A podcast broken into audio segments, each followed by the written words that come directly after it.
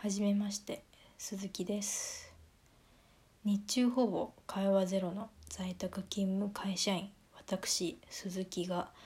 1日分の会話を一人で解消していこうという番組「鈴木のニュース」主にテレビの話だったり今ハマってるガジェットのことだったり世間で話題になってることとか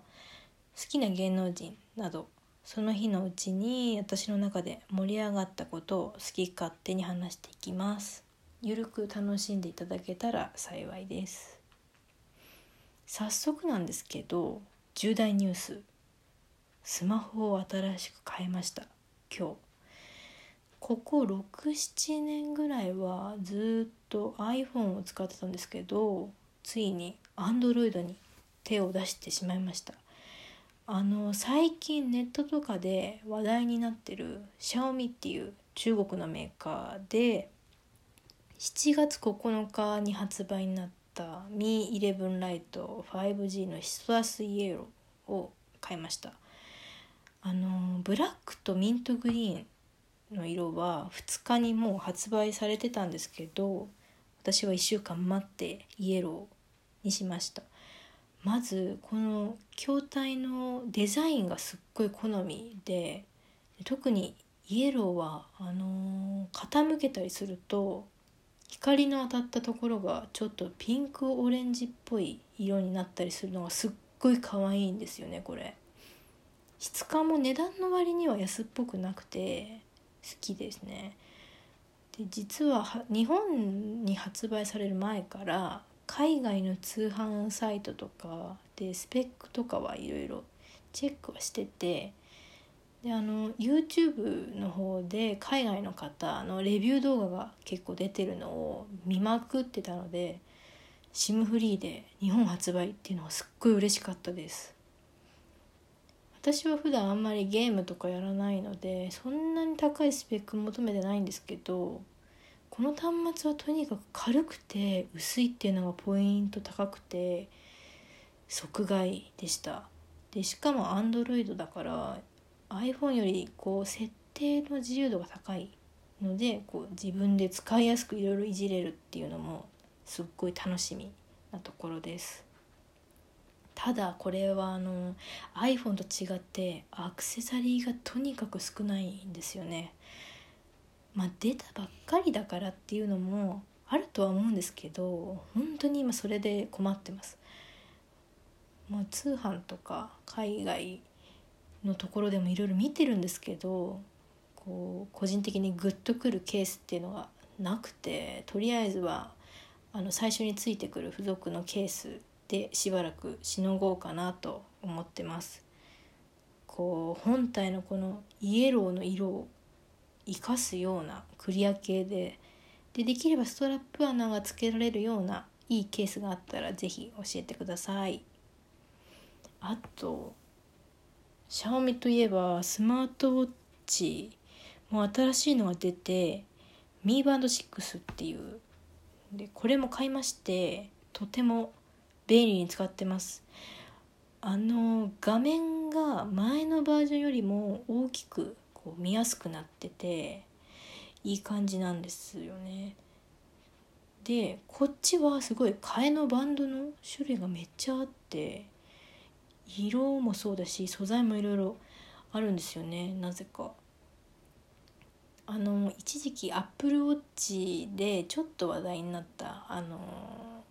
ゴムのシングルループになんか似てるのがあったのでそれを買って付け替えて使ってます。それでこういろいろガジェットを見ていくうちにもう物欲が刺激されまくってついにゲーミングキーボードを Amazon で買ってしまいました。初めてこう手を出した感じなのであんまり高いのもあれかなと思ったので RK61 っていうキーボードをだいたい6500円ぐらいで購入しました。ちょっと前から自作キーボードとかに憧れはあったんですけどさすがに一から組んで作るっていうのはハードルが高そうなのでとりあえずはキーキャップからなんかカスタマイズしてみたいなと思ってます。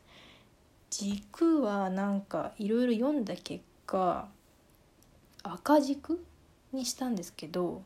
またこれいろんな種類があるみたいなのでこう勉強していこうと思います。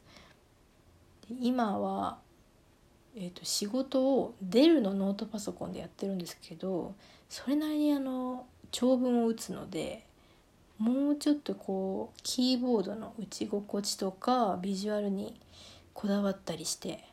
仕事の自分のテンションをこう少しでも上げていきたいって感じですね。一応月曜に届くっぽいのでかなり楽しみです。なんか最近天気があんまり良くなくてうん私はあの体調が気圧ですっごく影響を受けるのでかなり沈んだ感じで最近は生きてます。あの静岡の熱海とかこう線状降水帯の豪雨でものすごい被害が出てるしで12月からは緊急事態宣言も出るみたいだしもうこれオリンピックすぐ始まるけど1都3県は無観客ってことでいや日本大丈夫って感じですよね。私あんまりスポーツとか全然興味はないんですけど今回のオリンピックから新競技になるスケートボードとスポーツクライミングとサーフィンには結構興味があります。特にスケートボードはすっごい面白そうだなと思っててあの SK8 っていうスケートボードのアニメの影響もあるんですけど前に住んでた家の近くに公園があってそこでよくお兄さんたちがスケボーの練習をしててそれすっごいかっこよかったんですよね。でいつか自分もやりたいなと思って見てましたあの技がすごいかっこいいんですけど私どんくさいのでめっちゃ転びそうだなと思って結局今までスケボーには手を出さずにいますいやそれにしてもコロナがあってなかなか落ち着かない中でやるオリンピックなのでもうとりあえず開始して無事に閉会することを祈って私はテレビの前で楽しめたらなと思ってます。というわけで今日の鈴木のニュースでした。